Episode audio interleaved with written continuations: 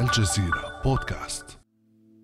الأشجار تموت واقفة والأطفال تجف أجسادهم منتظرين رحمة الله، والأمهات العاجزات ينتظرن مصائر أطفالهن مثل هذه الأم العراقية. كل هذا تموت الأطفال، يعني الله ما يقبلها، يعني أمريكا شو تريد من عندنا بعد؟ يعني بهالحالة احنا ليش؟ هاي الأطفال شنو ذنبهم؟ زين طالبوهم بالدواء، الله يخليكم طالبوهم، هاي الأطفال ليش تموت؟ مشهد من بين آلاف المشاهد من تاريخ الحصار الاقتصادي على العراق خلال تسعينيات القرن الماضي. اليوم ونحن في العام 2022 يحدث الأمر نفسه في مناطق أخرى من العالم.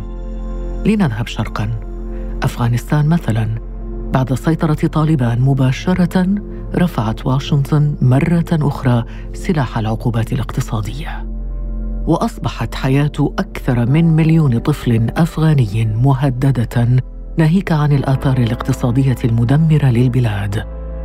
فما هي العقوبات الاقتصادية الأمريكية؟ وكيف أثرت في العراق وأفغانستان؟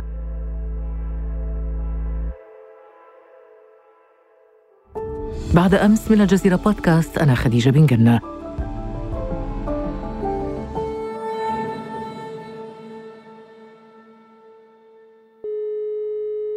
نستضيف في هذه الحلقة الدكتور سلطان بركات، المدير المؤسس لمركز دراسات النزاع والعمل الإنساني في الدوحة. أهلاً وسهلاً بك دكتور. أهلاً فيك، شكراً على الاستضافة. دكتور سلطان بركات، لو نبدأ بمرور سريع على مفهوم العقوبات الاقتصادية التي تعتبر بالطبع يعني أحد الأسلحة التي تستخدمها في واشنطن في محاربة خصومها، ما هي العقوبات الاقتصادية؟ نعم، هو في الحقيقة يمكن نبدأ بتعريف العقوبات بشكل عام، أو باللغة الإنجليزية نتكلم عن السانكشنز. والعقوبات هي مجموعة من التدابير والإجراءات، ممكن تكون اقتصادية، ممكن تكون مالية، ممكن تكون بناحية الحركة والنقل، تفرضها إما دولة أو مجموعة دول أو منظمة أو مجموعة منظمات أو هيئات دولية أو حتى منظمات أو هيئات إقليمية على دولة أو على تنظيم داخل دولة، بسبب قيام هذه الدولة مثلا بأعمال يروها هم بأنها تهدد السلم والأمن الإقليمي والدولي.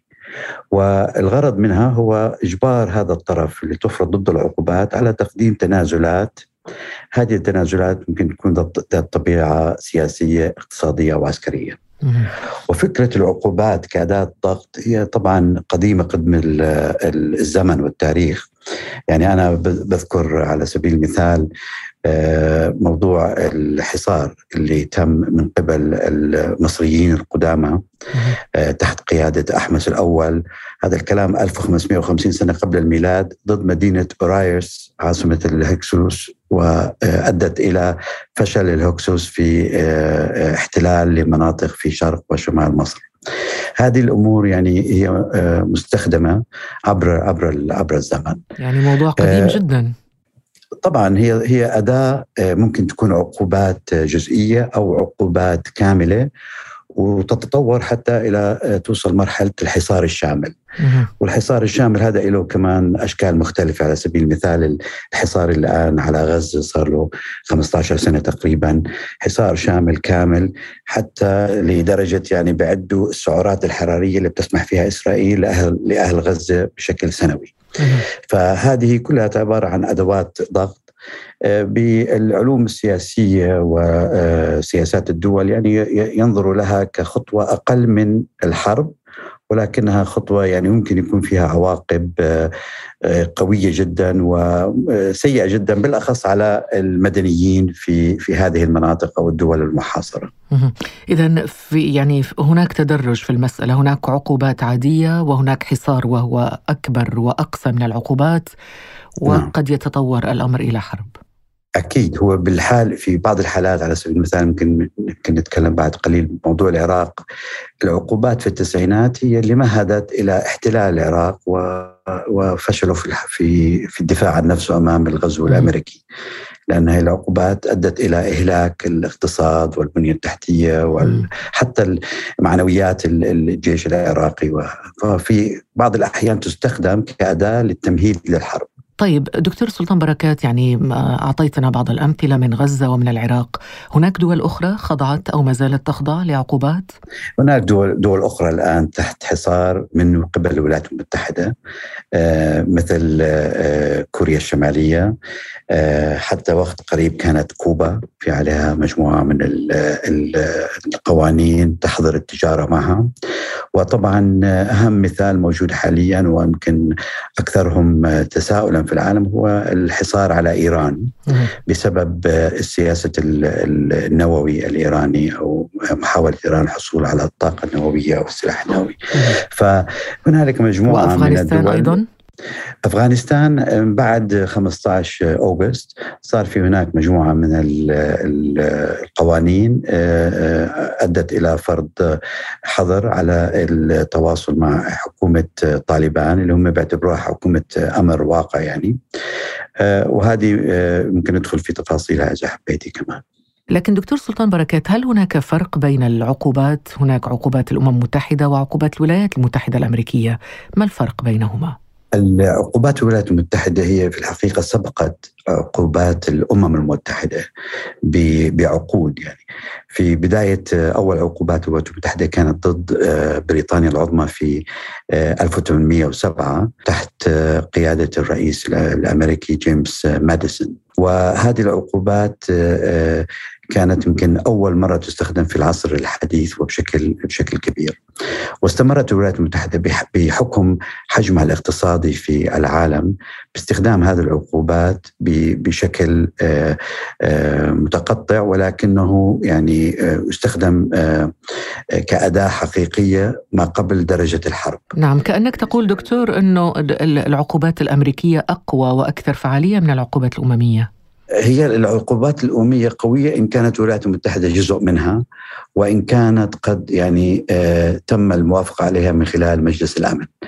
على سبيل المثال، منذ أن أسست الأمم المتحدة إلى نهاية الحرب الباردة كان فقط هناك توافق بمجلس الأمن على فرض عقوبات في موضوعين فقط، اللي هو جنوب إفريقيا وموضوع روديسيا، وهذا كان بموضوع على أساس العنصرية النظام الموجود، وهذه العقوبات هي الوحيدة اللي تم التوافق عليها في ذاك الوقت، كان دائما في هناك اختلاف في وجهات النظر. طيب دكتور، لأنه سأقتبس من كلامك جملة، قلت أنه هذه العقوبات تكون في صالح الدولة التي تفرض هذه العقوبات وهي غالبا الولايات المتحدة الأمريكية، هل في كل الحالات التي ذكرناها نتائج هذه العقوبات يعني فعلا كانت لصالح الولايات المتحدة الأمريكية، أتت بأكلها؟ ليس بالضرورة، هي العقوبات تفرض. ممكن أحد الأمور اللي تحرك الدولة هي السياسة الداخلية في نفس الدولة، فهو ممكن يعني تأتي كلها من أنه السياسيين يرتاحوا ويقولوا والله إن عملنا اللي علينا وفرضنا عقوبات على هذا البلد، لا نرغب في أن ندخل في حرب معهم، لكن هناك عقوبات وهذا كافي الآن. لكن لما تنظر إلى النتيجة النهائية في كثير من هذه الأمور تتنافى أو تتناقض قوانين العقوبات مع قوانين حقوق الإنسان، وبالأخص يعني على مستوى المدني، يعني تؤدي بشكل عكسي أنه بصير في عندك احتياجات للمدنيين، وفي بعض الأحيان حتى تقوي الأنظمة اللي أنت يعني تفرض العقوبة عليها، لأنه هذا النظام نفسه لن يتأثر بهذه العقوبات الاقتصادية كبيرة، يعني تكون نتائج عكسية. هذا يقودنا دكتور للحديث عن البعد الحقوقي والبعد الإنساني والتداعيات الإنسانية للعقوبات، وهي خطيرة جدا على شعوب الدول التي تفرض عليها هذه العقوبات. برأيك إذن لماذا تستخدم واشنطن سلاح العقوبات الاقتصادية رغم كل هذه الكوارث الإنسانية التي نراها أمامنا في العراق وفي اليمن وفي دول أخرى؟ هو زي ما حكينا يستخدم كأداة للضغط، على اعتبار أنه الأنظمة التي تضع تحت طائلة العقوبات ستتنازل. هلا النقطة المهمة هنا إنه في بعض الأحيان تكون هذه العقوبات فعلا عقوبات ذكية ومؤثرة على هذا النظام ولا تطول في المدة، يعني مثلا شهر وشهرين ثلاثة أو سنة. ممكن يكون هذا النظام إذا كان في عنده علاقات دولية قوية وتجارة دولية قوية يعني يراجع نفسه ويتنازل في موضوع أو آخر وتحلل الأمور. الحقيقة نحن الآن نرى أحداث تستمر فيها العقوبات إلى سنوات، وأصبحت العقوبات نفسها هي يعني الواقع الحال والطبيعة، تقوم هذه الأنظمة بتعديل مسارها بحيث تتماشى مع هذه العقوبات، بحيث أنه ما يكون في هناك خسارة للنظام نفسه ويحولوا الخسارة للشعب. ومن هنا يأتي موضوع حقوق الإنسان، يعني في كثير من هذه العقوبات، بما في ذلك مثلا العقوبات في غزة في عليها استنكار كبير جدا من منظمات حقوق الإنسان إنها تتعارض مع كل مفهوم حقوق الإنسان من الحقوق الاجتماعية، الحقوق الأساسية، السياسية، كل هذه لأنها تمنع التواصل مع هذه المجتمعات وتؤدي في كثير من الأحيان إلى تواضع في الاقتصاد أو حتى يعني سقوط الاقتصاد بشكل كامل، وممكن أيضا تؤدي إلى مجاعات ويموت الناس يعني من العقوبات صحيح. أكثر منها من حرب كاملة.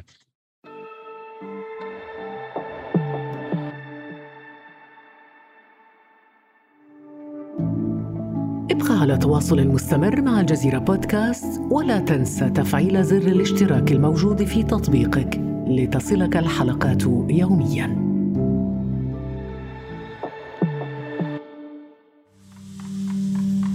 وهنا دكتور سلطان بركات، لا يمكن أن نتحدث عن التداعيات الإنسانية للعقوبة الأمريكية دون الرجوع إلى الأرقام وإلى الإحصائيات، وهي مخيفة، مثل الإحصائيات التي تقدمها المنظمات الدولية مثل اليونيسف، مثلا منظمة الأمم المتحدة للطفولة، وتقول أنه عام 1999 قدرت وكالة اليونيسف بأنه 500,000 طفل عراقي ماتوا بسبب هذه العقوبات. عندما سئلت مادلين أولبرايت وزيرة الخارجية الأمريكية السابقة حينها عما إذا كانت تكلفة هذه العقوبات تستحق بالفعل موت 500,000 طفل عراقي، كان جوابها كالتالي: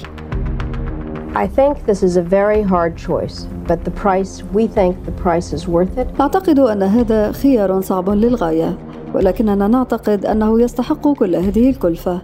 إنه سؤال أخلاقي، ولكن أعتقد أن سؤال الأخلاقي الأكبر هو ألسنا مدينين للشعب والجيش الأمريكي ولسائر دول المنطقة بأن لا يكون هذا الرجل خطراً عليهم؟ تقول إذن التكلفة تستحق ذلك، ما رأيك؟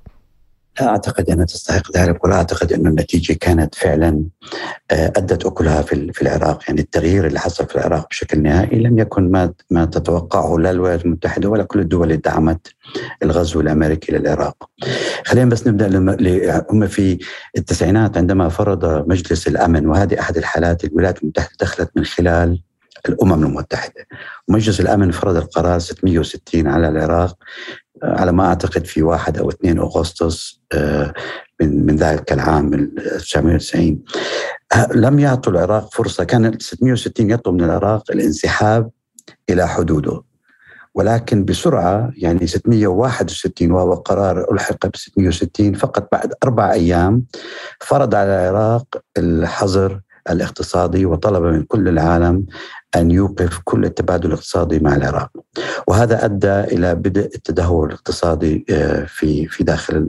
في داخل العراق، وأثر أيضا ليس فقط على العراق وإنما على الدول المجاورة للعراق، وبشكل خاص ممكن الأردن، لأنه كان في علاقات تجارية واقتصادية بينه وبين الأردن. يمكن ما أثر على إيران، لم يؤثر على سوريا لأنه كانت علاقات مقطوعة فيما بينهم أصلا.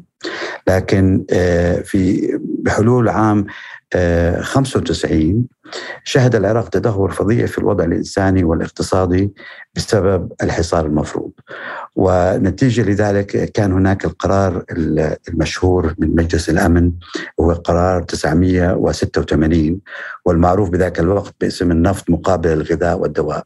جاء هذا القرار ليعالج المشكلة اللي صنعها قرار اللي فرض قبله 660، وهذا القرار سمح للعراق في تصدير ما يعادل $1 مليار كل 90 يوم يعني كل 3 أشهر يعني بالسنة 4 مليار دولار من النفط مقابل غذاء ودواء تأتي به الأمم المتحدة إلى داخل العراق.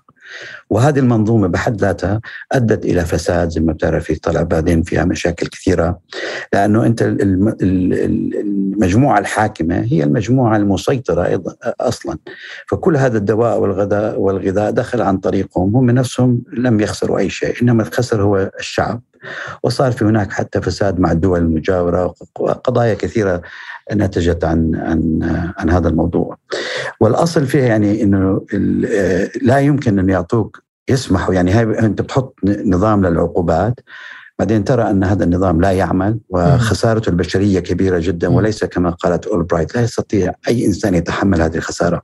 يعني من ناحية معنوية لما بدأوا يشوفوا الأطفال تموت جوعا أو بسبب عدم وجود الأدوية، بعض الأمراض اللي كانت تعتبر يعني يومية مثل مرض السكري، السرطان إلى آخره، ما في علاجات في العراق في تلك يعني خلال 5 سنوات راجعوا أنفسهم ودخلوا هذا التعديل. طيب، دخلوا هذا التعديل لأنه التداعيات الإنسانية كانت كبيرة، ولكن هل يعني العراق يمكن أن نصفه بأنه كما قال هانس بونيك منسق الأمم المتحدة للشؤون الإنسانية في العراق سنة 98 قال أنه العراق أصبح مختبرا للعقوبات الأمريكية؟ هل فعلا تراه فعلا كان مختبرا لهذه العقوبات الأمريكية؟ صحيح، هم حاولوا يعني في عدة أشكال، وكان في زي ما حكينا تعديلات مختلفة لنظام العقوبات، وبالنهاية وصلوا إلى قرار لا، الأفضل هو يمكن الغزو الكامل، لأنه هذه العقوبات لم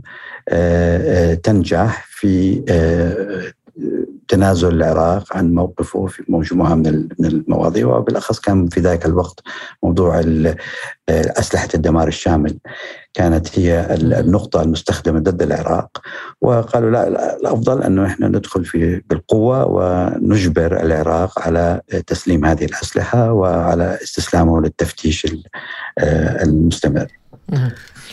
هذا دليل ربما دكتور سلطان بركات على أنه هذه العقوبات يعني في النهاية لا تحقق النتيجة المرجوة. أنا برأيي الشخصي لا أعتقد أنها أداة فاعلة، بالأخص بطبيعة الأنظمة لما تأخذ بعين الاعتبار طبيعة النظام. ممكن هذه تكون فاعلة مثلا عندما أمريكا استخدمتها ضد بريطانيا أو دولة ديمقراطية ضد أخرى، أو على سبيل المثال العقوبات اللي وضعها الاتحاد الأوروبي من قريب على بريطانيا بسبب صيد السمك، على موضوع صيد السمك بينهم بين الاتحاد الأوروبي. لما يكون تتعامل مع نظام ديمقراطي، نظام يمكن إذا صار في الشعب ممكن يضغط على الحكومة لأنه الشعب تأثر، ففي هناك ضغط، يصير هناك مراجعة للسياسات يتكلموا فيها، يصير فيها. تحدثنا كثيرا عن المثال العراقي، لكن لنعد إلى أفغانستان وهي الآن تحت طائلة العقوبات. لنستمع أولا إلى السيناتور الجمهوري ريتشارد شيلبي. One is that we got a government that we don't have much of a relationship with. الموضوع هو أن هناك حكومة ليس لدينا الكثير من العلاقات معها، ونعتقد بأنها تضر الشعب الأفغاني أكثر من أي جهة أخرى. كان هذا جواب السيناتور الجمهوري ريتشارد شيلبي عندما سئل عن مغزى العقوبات على أفغانستان رغم انتهاء الحرب. قبل أسابيع ذكر تقرير لبرنامج الأغذية العالمي أن حياة 23 مليون أفغاني مهددة بسبب نقص الغذاء، وضع إنساني شبيه بما حدث في العراق قبل نحو 3 عقود. هذا يدفعنا دكتور سلطان بركات إلى محاولة التعرف ربما على نوعية العقوبات الأمريكية المفروض على أفغانستان وحركة طالبان. هل هي مختلفة عن العراق مثلا؟ نعم، هو في عقوبات كانت مفروضة على حركة طالبان منذ 2002، يعني بعد هجمات 11 سبتمبر 2001 وغزو الولايات المتحدة لأفغانستان ومقاومة طالبان لهذا الغزو، تم إعلان الحركة على أنها حركة إرهابية في عام 2002، وكان هناك مجموعة من العقوبات بالأخص عقوبات مالية واقتصادية على الحركة بشكل عام وعلى أعضاء هذه الحركة والجماعات التي تتعامل معها. واستخدم فيها قانون مكافحة الإرهاب كمبرر لهذه العقوبات. عندما دخلت الولايات المتحدة في حوار سياسي مع حركة طالبان محاولة للوصول إلى حل سلمي، شالت أو أزاحت الحركة من لائحة العقوبات، فلا يوجد الآن الحركة نفسها لا تعتبر حركة إرهابية، ولكنها أبقت على أسماء كثيرين من أعضاء وقيادات الحركة على لائحة الإرهاب، وليس فقط بنظام الولايات المتحدة، وإنما هذه كلها مسجلة ومعترف بها من قبل الأمم المتحدة. فأحد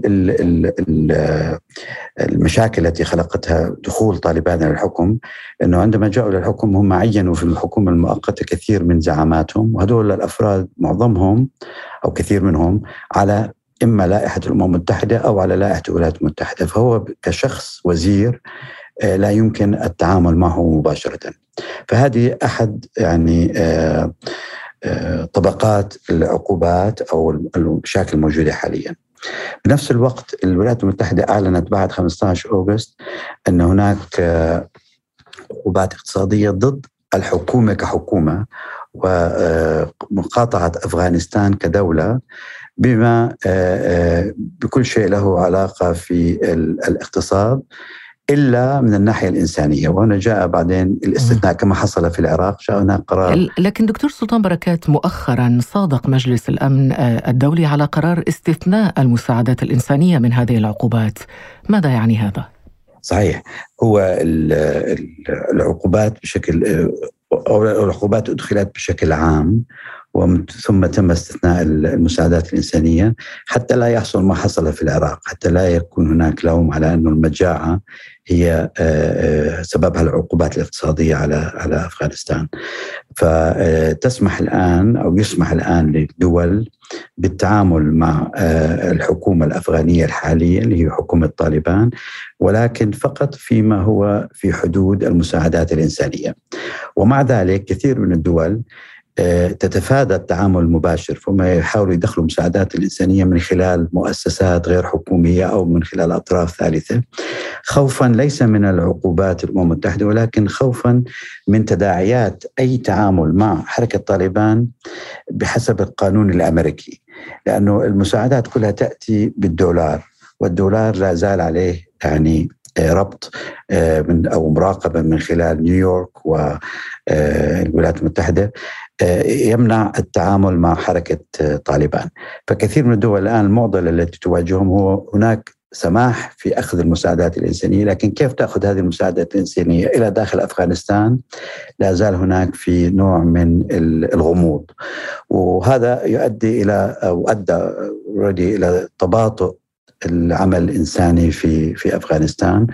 وبالأخص الآن الحال يعني مع قدوم الشتاء صار في هناك ضغط كبير من ناحية إنسانية على هذا الموضوع. لكن دكتور سلطان، عندما نتحدث عن العقوبات يجب أن نشير إلى الأرقام، وهي أرقام ثقيلة وأحيانا مخيفة. يعني بالنسبة لي ميزانيات دول مثل أفغانستان، عندما نقول أنه العقوبات يعني تمثل 9.5 مليار من الدولارات، وهذا يمنع طبعا الحكومة الأفغانية الحالية من تسيير أمور الحياة، من دفع رواتب الموظفين وغير ذلك. كيف يبدو الأمر بالنسبة لأفغانستان وحكومة طالبان تحديداً؟ نعم، أحد التحديات أمام أفغانستان اليوم هو قيام واشنطن بتجميد 9.5 مليار دولار من أصول البنك المركزي الأفغاني. هذه أصول كونها كانت في الدولار كانت موجودة في بنوك في الولايات المتحدة. تجميد هذه الأصول مع الهدف منه طبعا هو معاقبة من هم في السلطة في كابول، ولكنه في الحقيقة الآن يمنع ملايين الناس في أنحاء أفغانستان من الوصول إلى السلع الأساسية التي يحتاجوها من أجل البقاء على قيد الحياة على شكل يومي. وهو أيضا منع الحكومة من دفع مرتبات في التعليم والصحة، اللي بينعكس سلبيا على بنات والأولاد وتعليمهم في داخل البلد. بنفس الوقت هنالك مشكلة أو تعمقت هذه المشكلة نتيجة مطالبة حقوقية داخل الولايات المتحدة لبعض الأفراد أن يتم دفع هذه الأموال كتعويض لضحايا 11 سبتمبر. على اعتبار أنه أسامة بن لادن عندما ضرب 11 سبتمبر في نيويورك كان موجود في أفغانستان، وهم أولى في هذه الأموال. وفعلا هذه القضايا القانونية أوقفت أي تفكير في محاولة في إعادة صرف هذه الأموال لأفغانستان. الآن صارت موضوع قانوني داخلي في الولايات المتحدة، وهذه مشابهة كثيرا لما حدث في السودان إذا بتذكري من بالتسعينات في 91 عندما ضربت السفارات في شرق أفريقيا. كان أسامة بن لادن في السودان وعاقب السودان $15 بليون أيضا جمدت من حسابات السودان في الولايات المتحدة، ولم يتم الإفراج عنها إلى أن قام السودان بعمل علاقات مباشرة مع إسرائيل. إسرائيل تدخلت وساعدت السودان في الإفراج عن بعض هذه الأموال، وهذا يعني أحد الأمور اللي تضع موضوع العقوبات في مجال الشك، يعني هل فعلا هذه العقوبات لأجل معاقبة مكافحة الإرهاب أو أنها تستخدم حسب الأجندات الأخرى مثل التطبيع بالضبط. فهي ساعدت مثلا إسرائيل والتطبيع في موضوع السودان، والآن الوضع لا زال معلق في أفغانستان ويطالبوا فيها لدفع تعويضات لضحايا 11 سبتمبر. شكرا جزيلا لك الدكتور سلطان بركات، مدير مركز دراسات النزاع والعمل الإنساني، على هذه الحلقة الجميلة والشيقة والمفيدة حول موضوع العقوبات الأمريكية، جدواها، أنواعها وضحاياها أيضا. شكرا دكتور. شكرا جزيلا لك ولفريقك، بارك الله فيك. مع السلامة. كان هذا بعد أمس.